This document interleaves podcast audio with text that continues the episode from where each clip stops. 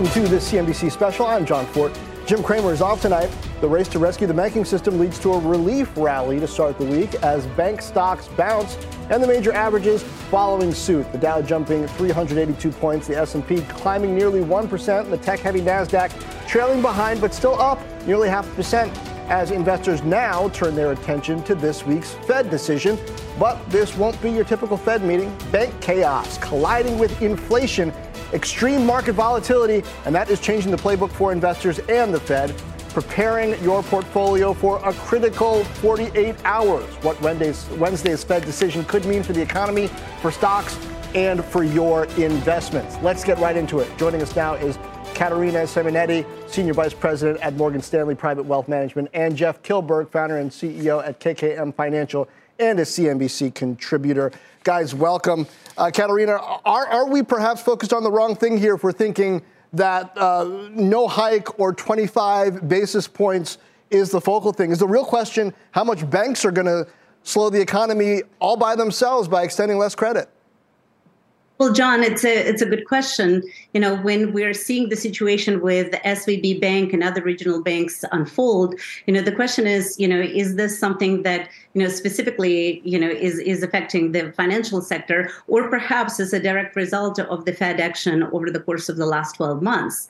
And one thing we know for sure is that the growth is slowing, but from the Fed standpoint, is it slowing enough to get the inflation to where they need to be? And that's the big question that they will need to answer. And perhaps we have one or two more rate hikes on the horizon, but they're getting near to pivot.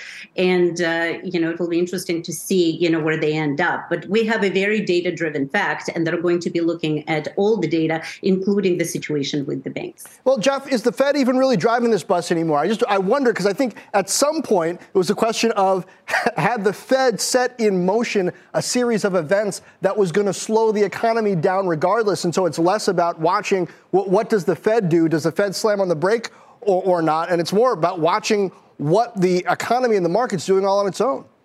You're right, Jon. And the Fed has been notoriously horrible in any type of reaction. They were keeping rates too long, too low, all the way up to 2022. They were buying assets just up until February of 2022. So I think you bring up a great point. The Fed's reaction. However, Caterina brings up a great point about data driven, but the Fed right now, I think they do know what they don't know. The next critical 48 hours is really going to be imperative for investors globally to understand will the Fed flinch? Will they flinch and pause, or will they stick on track and realize that the SVBs, the signature banks, even First Republic to a certain extent, that is nuance. Those are not big banks.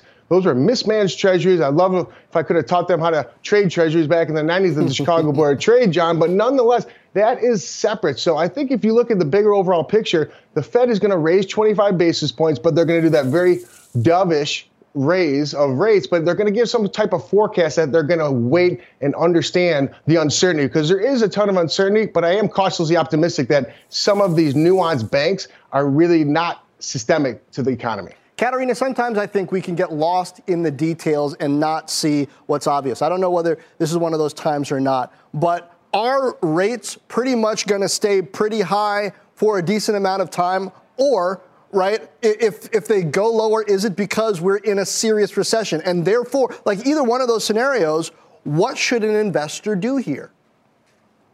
Well, Jon, the question is, is, is what effect all this slowing growth is having on earnings? And in our view, earnings are still way below the fair market value. And until they get down to more realistic levels, we're going to remain in this bear market territory. Well, so, when you say that, when you say that, do you mean that equities are expensive?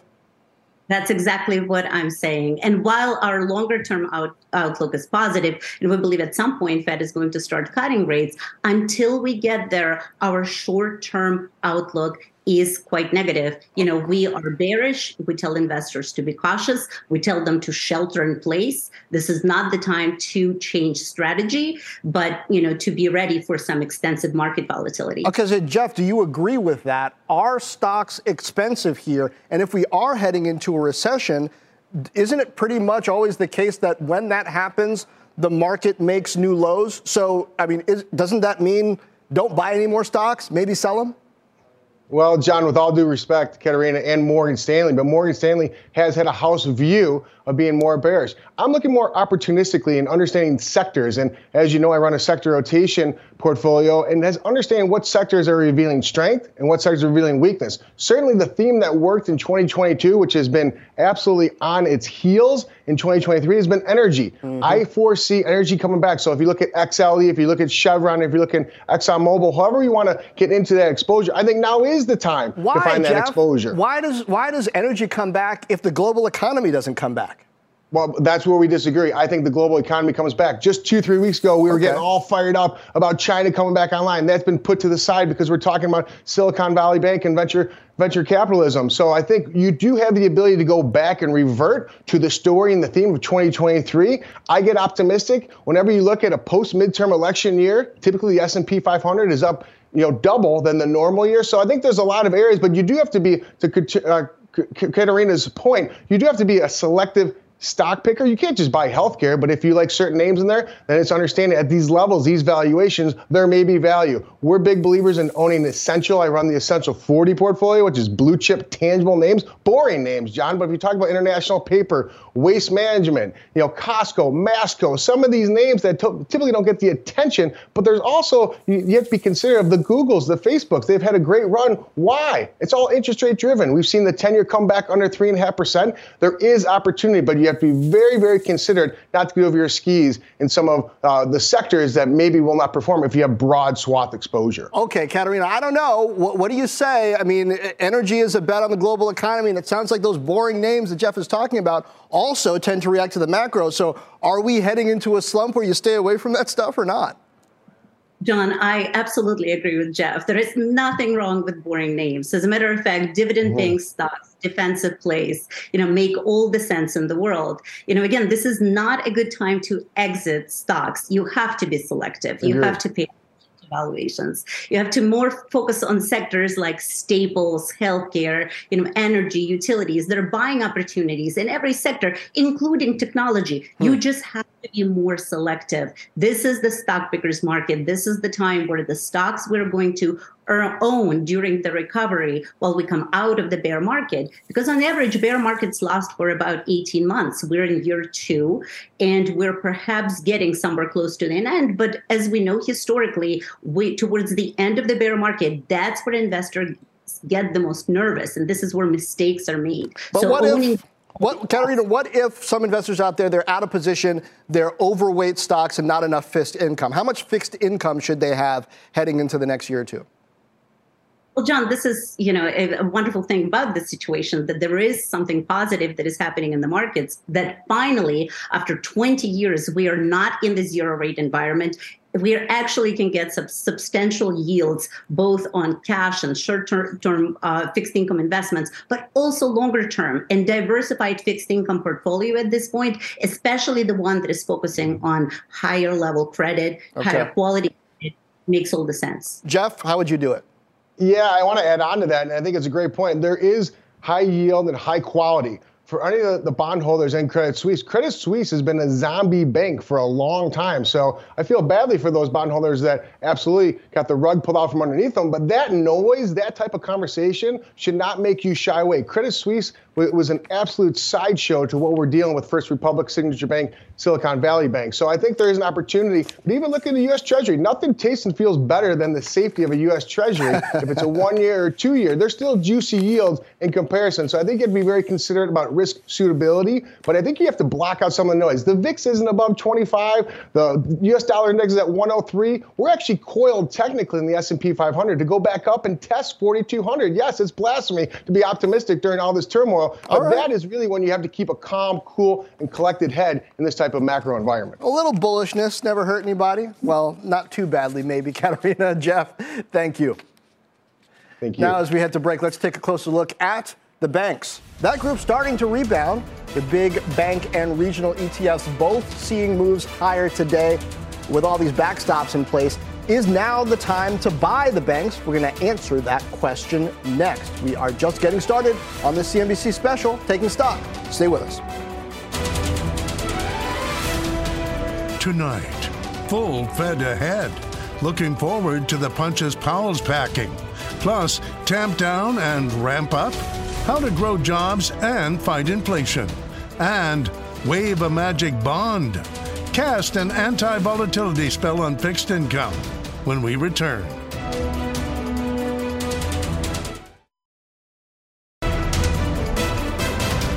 Welcome back. The ongoing volatility in the financial sector is raising the stakes for the Fed's two day meeting, which kicks off tomorrow. Investors are going to be focused on whether or not the Fed will pause its interest rate hikes, given the pressure that we've seen on several financial institutions after the collapse of Silicon Valley Bank. Joining me now to break it all down is Chris Kotowski, Managing Director and Senior Research Analyst at Oppenheimer. Chris, good evening. Thanks for being with us. So, I mean, let me ask an overbroad question first. Um, the KRE regional bank ETF is, uh, is still way down. Are the regional banks going to be okay? Should people be buying it here? Well, yeah, I mean the one I track more is the BKX, and that's down 24% since uh, since March uh, 9th. So that's been quite quite a move. Yeah, and um, you know, I I do think Silicon Valley was an outlier. That there is nobody in that category.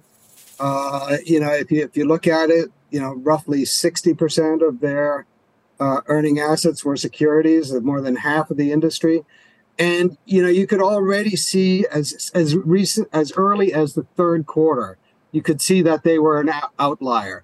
Because starting in the third quarter, their deposits started repricing faster or than than their assets did, and again in the fourth quarter, whereas the rest of the industry was different. So, you know, I understand why people are block booking these things, but you know, there's a there's a huge difference, uh, a degree of difference between Silicon Valley's makeup and and the uh, uh, you know typical regional bank. Okay, that being you know, said, though, you can see why people get get rattled. Yeah, well, what about the follow-on effects here? If after uh, Silicon Valley Bank Credit Suisse, Signature, some others, banks are less inclined to lend out, and they've got to, uh, you know, the, give their depositors more back anyway. I mean, do, do, net interest margins come in so far that eventually these stocks would get taken down anyway?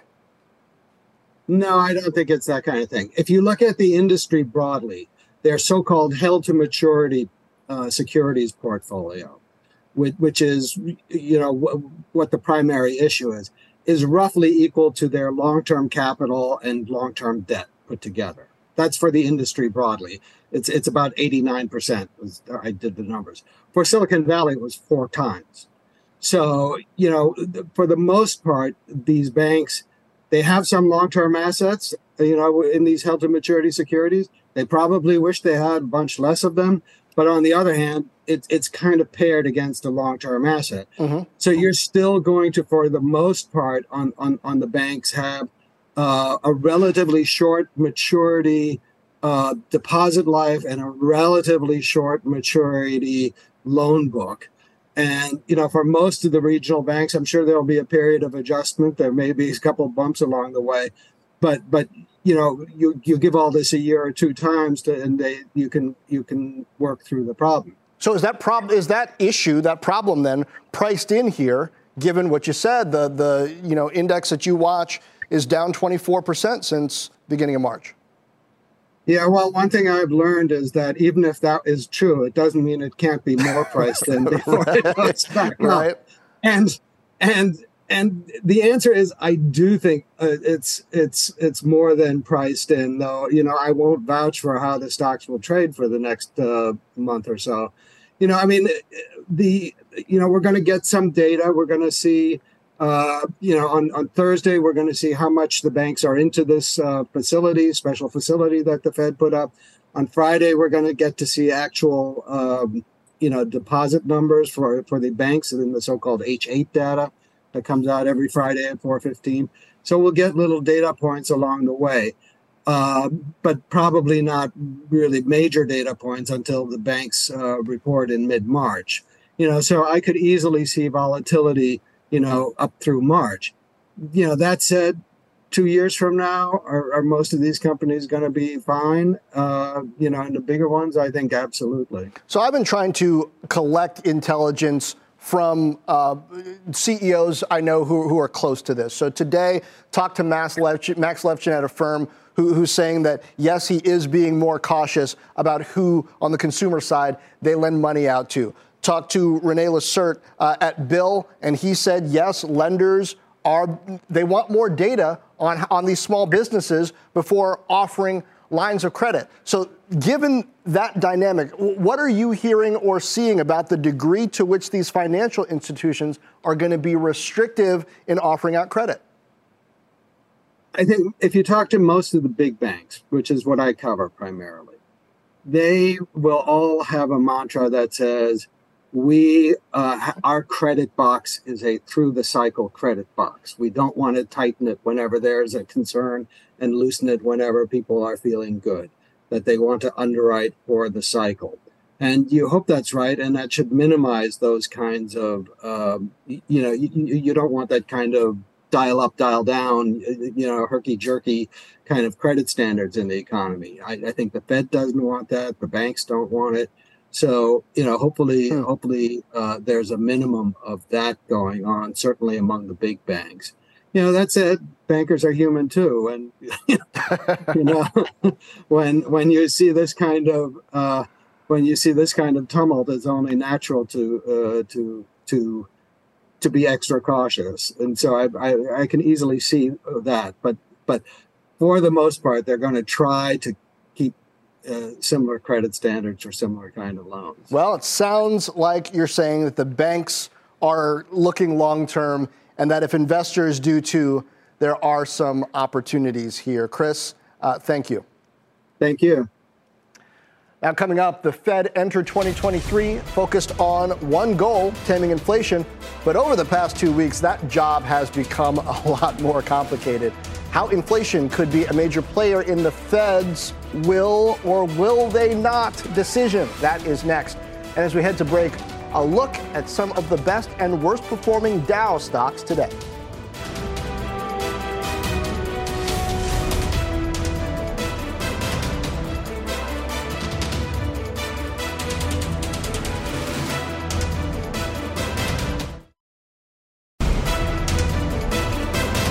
Welcome back. It's still dealing with high inflation, but the Federal Reserve faces an entirely new and in some ways conflicting challenge as it meets to consider interest rates this week. Prioritize the banking crisis or fight inflation. Bob Pisani joins us with more.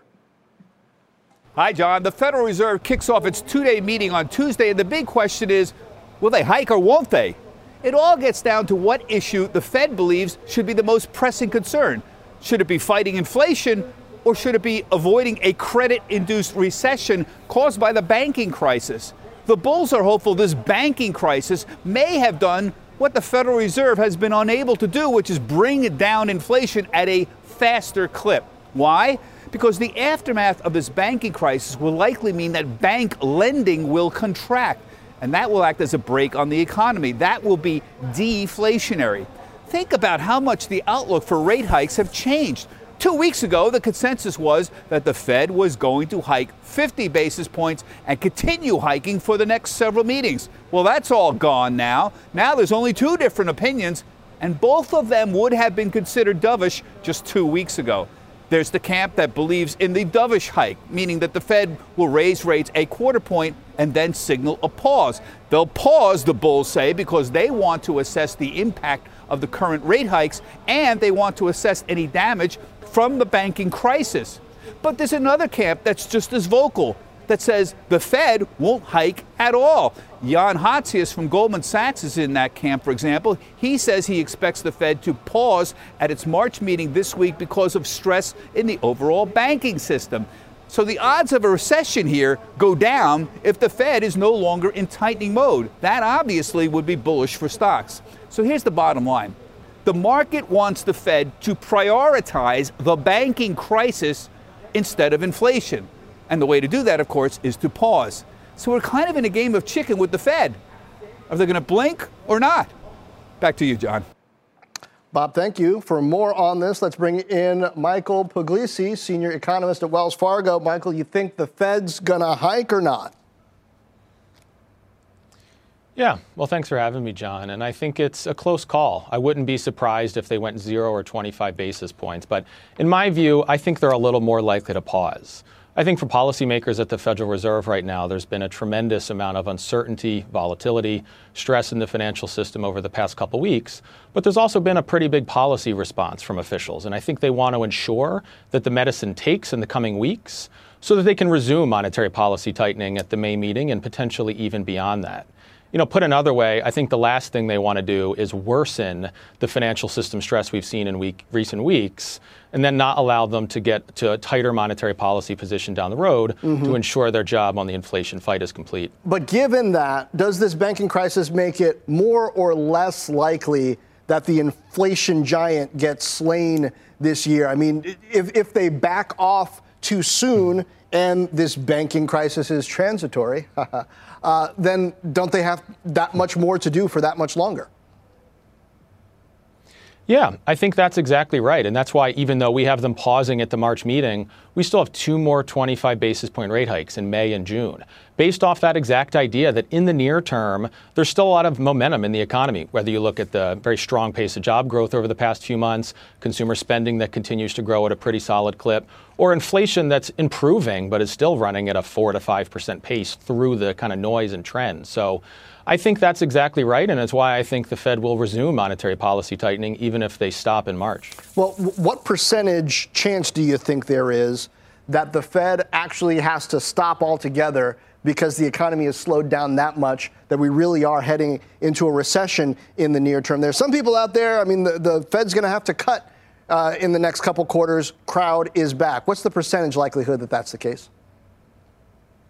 Yeah, I think in the next quarter or two, it's probably a fairly low probability that they're easing, you know, 10 or 20 percent. But if you stretch that horizon out further, I think the probability goes up quite a bit. So we've had a recession in our forecast for sort of towards the end of this year since 2022, and and this has really only, I think, emboldened that call. So we've got monetary policy easing in our forecast around the end of the year. So while I don't think they'll be easing in May or June or July, if we're talking December or particularly 2024, I think that's probably over 50%. Michael, does this regional bank crisis that we have been through, are in, I mean, we'll see how far through it we are, does it, does it affect perhaps the type of landing that we get?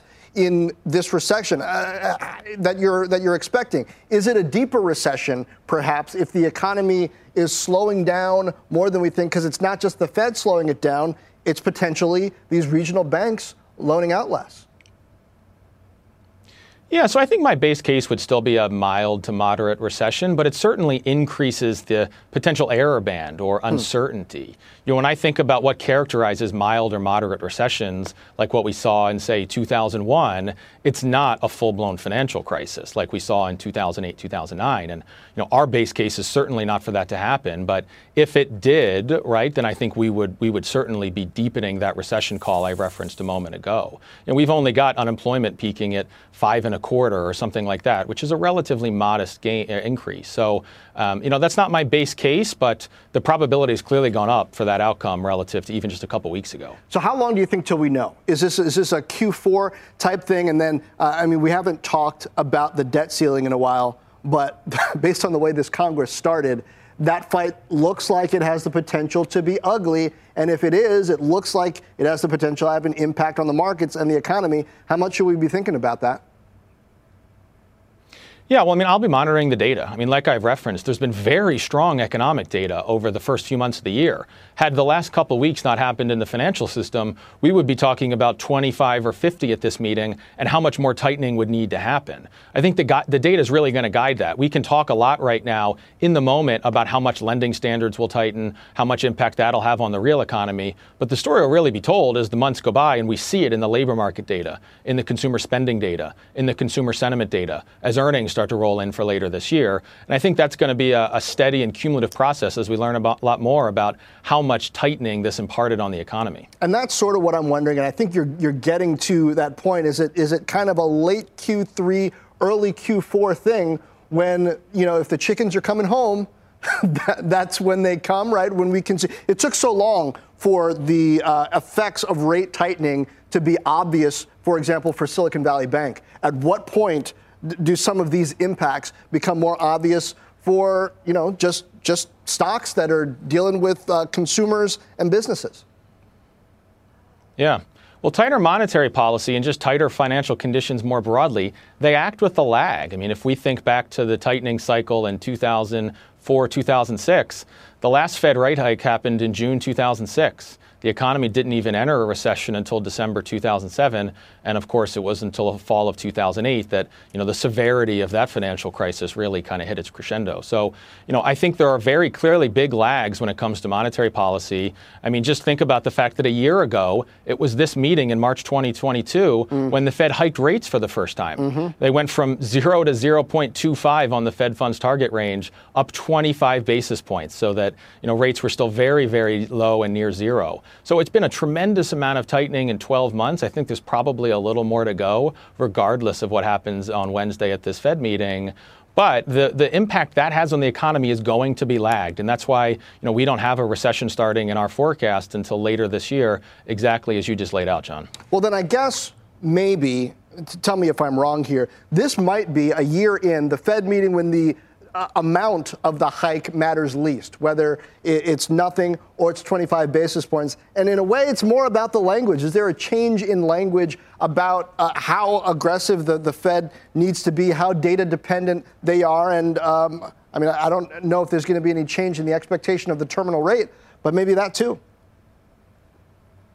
Yeah, I mean, I think there's going to be disagreement on the Federal Reserve as well. It's easy to talk about the Fed like it's one institution, but you know, as we're reminded when uh, you know the various Fed speakers are are out there talking and expressing their views, you can have hawks and doves and folks all across that spectrum. And I think you're going to see that in these projections, whether it's for the terminal rate or the pace of easing over the next couple years, or projections about the economy, the inflation performance. I think you're going to see an even broader dispersion of uh, the results there in terms of the outlook and the forecast. And it's going to be challenging for Chair Powell to try to, you know, take that and form it into one cohesive view in the in the FOMC statement, and of course at the press conference afterwards. Yeah, hawks, doves. We'll see what kind of birds we get. I think I saw some vultures last week with the banking situation. Michael, thank you. Thank you. Uh, coming up, a top strategist is going to explain what recent volatility in the bond market means for investors. Don't go anywhere. There's a lot more ahead on this CNBC special, Taking Stock. Coming up, volatility in bonds, speed bumps, or a sign of roadwork ahead. Plus, go west and rest? Why tech may be the new flight to safety. And mortgage rates in the selling season. Time to buy or a market gone dry? When we return.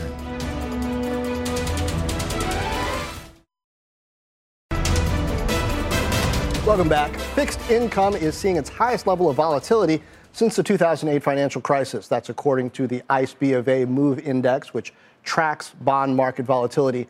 This as uncertainty rises over the Fed's next steps and how the banking crisis might affect the central bank's path. Let's bring in Gilbert Garcia, managing partner at Garcia Hamilton and Associates. Gilbert, welcome. Um, you say that the Fed raised rates too far, too fast, and the odds of a recession are high, which I guess would mean rates would be coming down eventually. All of that sounds like reason to buy bonds now and lock in uh, those yields, no? Well, no, first of all, thank you for having me. Normally, I would say yes, but uh, but let me take one step back. Um, the amount of volatility in the bond market is historic. We haven't seen these this sort of moves where uh, you got 50 basis point decline in the two year, the five year, and the next day it's 25 higher, and then it's 20 lower the very next day. This is very unusual and not normal. It is also not normal to see banks of this size, and while they may not be systemically uh, important, nevertheless, there are banks that are significant size going under. And I believe it all goes back to the Federal Reserve and the confusion that they're putting into the marketplace. I'll never forget when they first said on Friday or Saturday morning when I woke up, we're not going to intervene. And then they bailed them out. And then it was, we're going to bail them out, but we're going to make sure all the depositors are whole. That type of confusion is what creates this volatility because bond participants aren't sure where to go and what to do. But it sounds, despite all that, like you don't think that rates are going a lot higher. It's just a question of when they go lower. Yeah, that is correct. So let me go to that. First, if you go back in time, inflation in the fourth quarter of 21 was right around 6% or so. And they were continue to quantitative ease, right? And here we are, inflation is where? 6% or so. And they just cannot tighten rates fast enough. And so it's kind of a very odd situation. They were late to raise rates, and now they're going to be very late to cut rates. And so there's just been this unusual rally because of this scare in the financial system that I think has been a little overdone. I expect to see rates go back some, especially after the Fed raises rates. And then ultimately, between now and the end of the year, we think rates are going to still be significantly lower when the recession appears. Okay, so if you're not trying to time the market, the bond market even, uh, what are the types of bonds that you think folks should buy now uh, to, to sort of sail past the volatility? Sure. I can tell you, in my career, there's been sort of two or three really great trades. And I got in the bond business in 85. The first, of course, was corporate bonds after Lehman, and then, of course, corporate bonds after COVID. But what's amazing is one of the greatest opportunity is in the agency guaranteed mortgage backed securities market. Because if you look for the first time ever, almost the entire mortgage backed securities market is under par. And I mean deep under par, with many in the low 90s and even $80 prices. When you have such low dollar prices, these bonds, which normally have negative convexity, which means their price doesn't go up like normal non callable bonds, they all of a sudden have positive convexity. You want prepayments, and they will go up even more than normal bonds. Okay. And so, in my view, that is one of the best trades I've ever seen in my career so you got right an, now. You got an ETF or something for me? What's the most straightforward way to play that if you're not trying to be a ninja? Sure. I think the most straightforward way is to buy old fashioned, and you can buy mortgage pools. There are mortgage ETFs, there are mortgage um, uh, mutual funds. Right now, that's the place to be. And the reason also is remember, we were in a low rate environment for a while, so all these coupons refinanced. And we created all these low coupons that have never existed before, like two, two and a half, three percent coupons. And now, when rates rose so much, those bonds fell like a rock, and now they're deep under par. And even at the worst case, which means no prepayments, you're out yielding treasuries by 50 to 60 basis points. It is a no brainer. It is a great trade. Oh, I got to think that through. But if you're expecting a recession and there's going to be job loss, doesn't that cause risk in mortgages too? No, here's why. Because remember, if you're if you're expect not expecting, but if we think a recession is coming, what's going to happen? Rates are going to come down, and they're going to come down a lot. Mortgage rates are going to come down, and that will then lead to mortgage prepayments to start picking up. And remember, when a prepayment comes to me as a mortgage holder or normal principal amortization, I get it at par, meaning 100. So if I'm buying it at 90, and I'm getting par back, that's a bonanza. Uh, and remember, prepayments never go to zero because there's always a relocation rate, a divorce rate, a death rate, a bankruptcy rate. There's always going to be some activity. And so when rates come back down, which they will, we expect to see uh, refis and things of that nature pick up again and that will be a windfall for these mortgages. All right, I'm going to have to go home and watch this back to make sure I get that. But outside of the outside of the mortgages, what else uh, in, sure. in, bond land? Give me uh, one yeah, more. Eh, sure, I'll tell you what not to do. Okay, good. Stay away from credit, and I'll tell you why. Because here in this crisis, it is true that credit spreads have widened. What that means when spreads widen is they're underperforming treasuries, but they really haven't widened that much. They've only widened about 50 basis points or so on the year. Mm-hmm. And in our view, a normal recessionary type spread is another 50 to 100 wider okay. at least.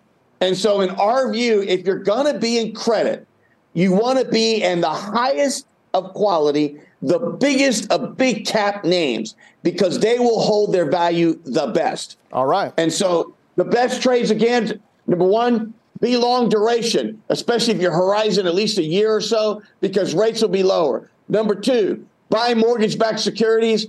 Uh, frankly, anything in the mortgage market is attractive right now and pass throughs. And number three, go up in quality and credit because right now, a lot of the lower quality, there's um, so much uncertainty, there's so much uh, confusion by the Fed that ultimately spreads can gap like that. All right, easy as one, two, three. Gilbert Garcia, thank you. Thank you for having me. Now let's take another look at how the markets ended the day. Stocks getting a relief rally to kick off the week. The Dow jumping 382 points, the S&P climbing nearly 1%, the Nasdaq ending the day up nearly half a percent. And oil prices moving higher after hitting its lowest levels since 2021. Crude dropping to $64 per barrel at one point today before bouncing. Energy still the worst performing sector this year. Coming up, with investors seeking safety in all this bank turmoil, is tech the place to hide? We are talking the sector and the stocks. And stay tuned for last call beginning at 7 p.m. Eastern, right here on CNBC. We'll be right back.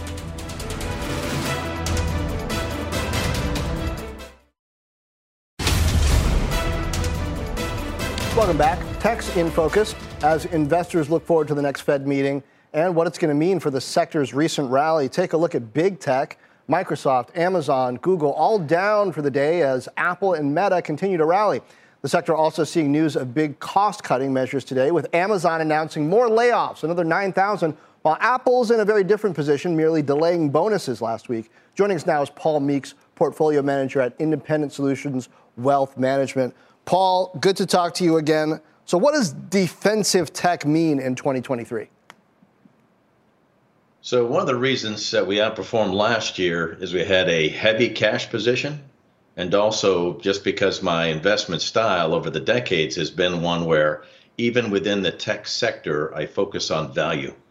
So now I'm incrementally more bullish on the sector, so I'm creeping back in investing some of that cash.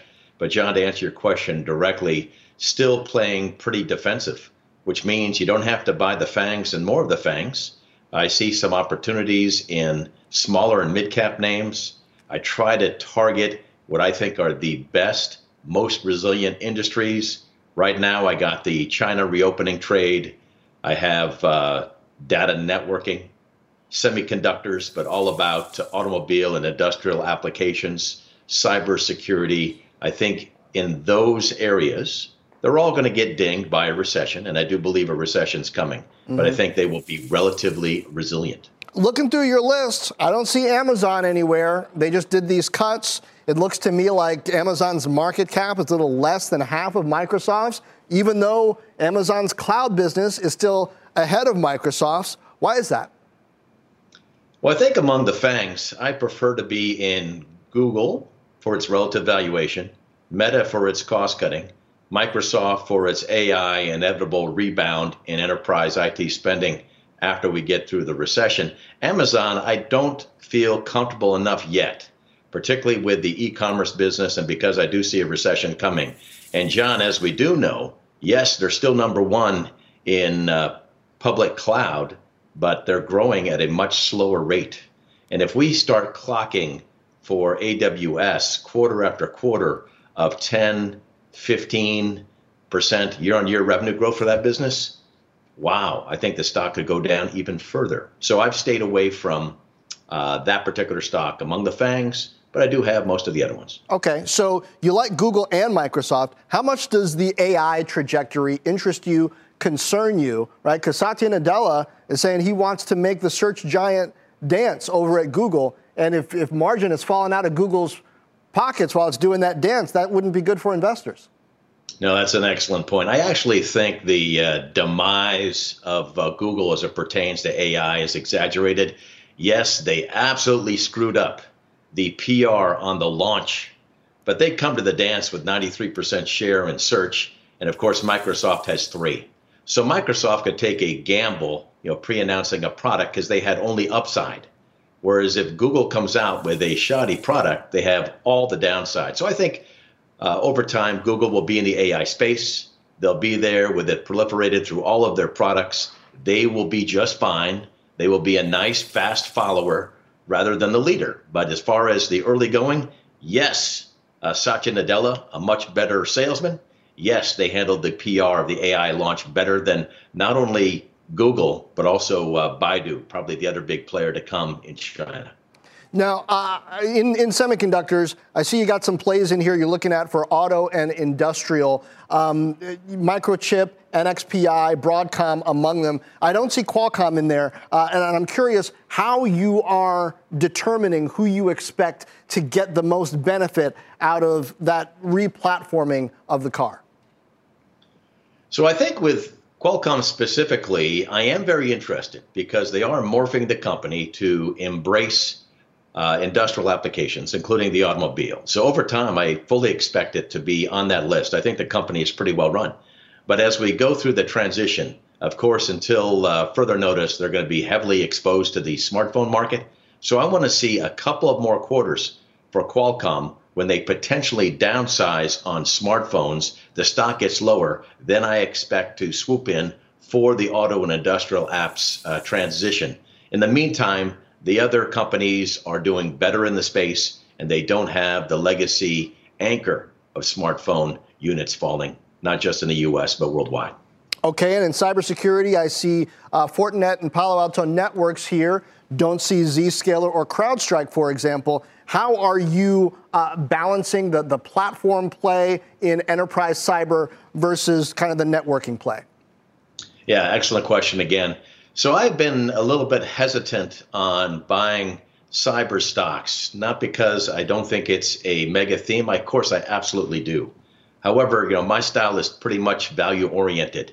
So I'm going to outperform in bear markets and underperform in bull. And it's hard for me with most of these stocks, including to step in and buy them, even if things are going great at mm. 30, 40, 50, 60 times earnings. And so, purely, Jon, on a valuation basis, relative valuation basis, and because I think that they're going to continue to beat numbers, I went with those two instead of the group of all four. Interesting. Uh, along those lines on cyber, is Okta a cyber stock? Is it something else because it's into identity? How do you parse some of these things? It's getting more diverse in cyber. Yeah, I think Okta is uh, a interesting play.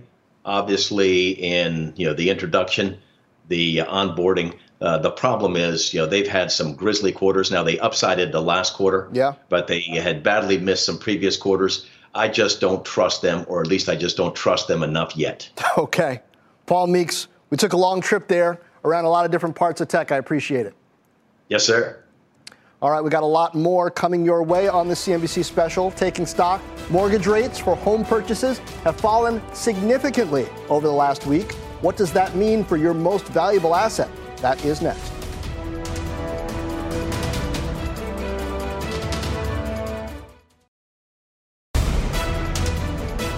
Welcome back. With mortgages tumbling, the rates following several bank failures, it should be good news for home buyers, but with all eyes on the Fed this week, could there be more to the story? Our own Diana Olick joins us to track the latest moves.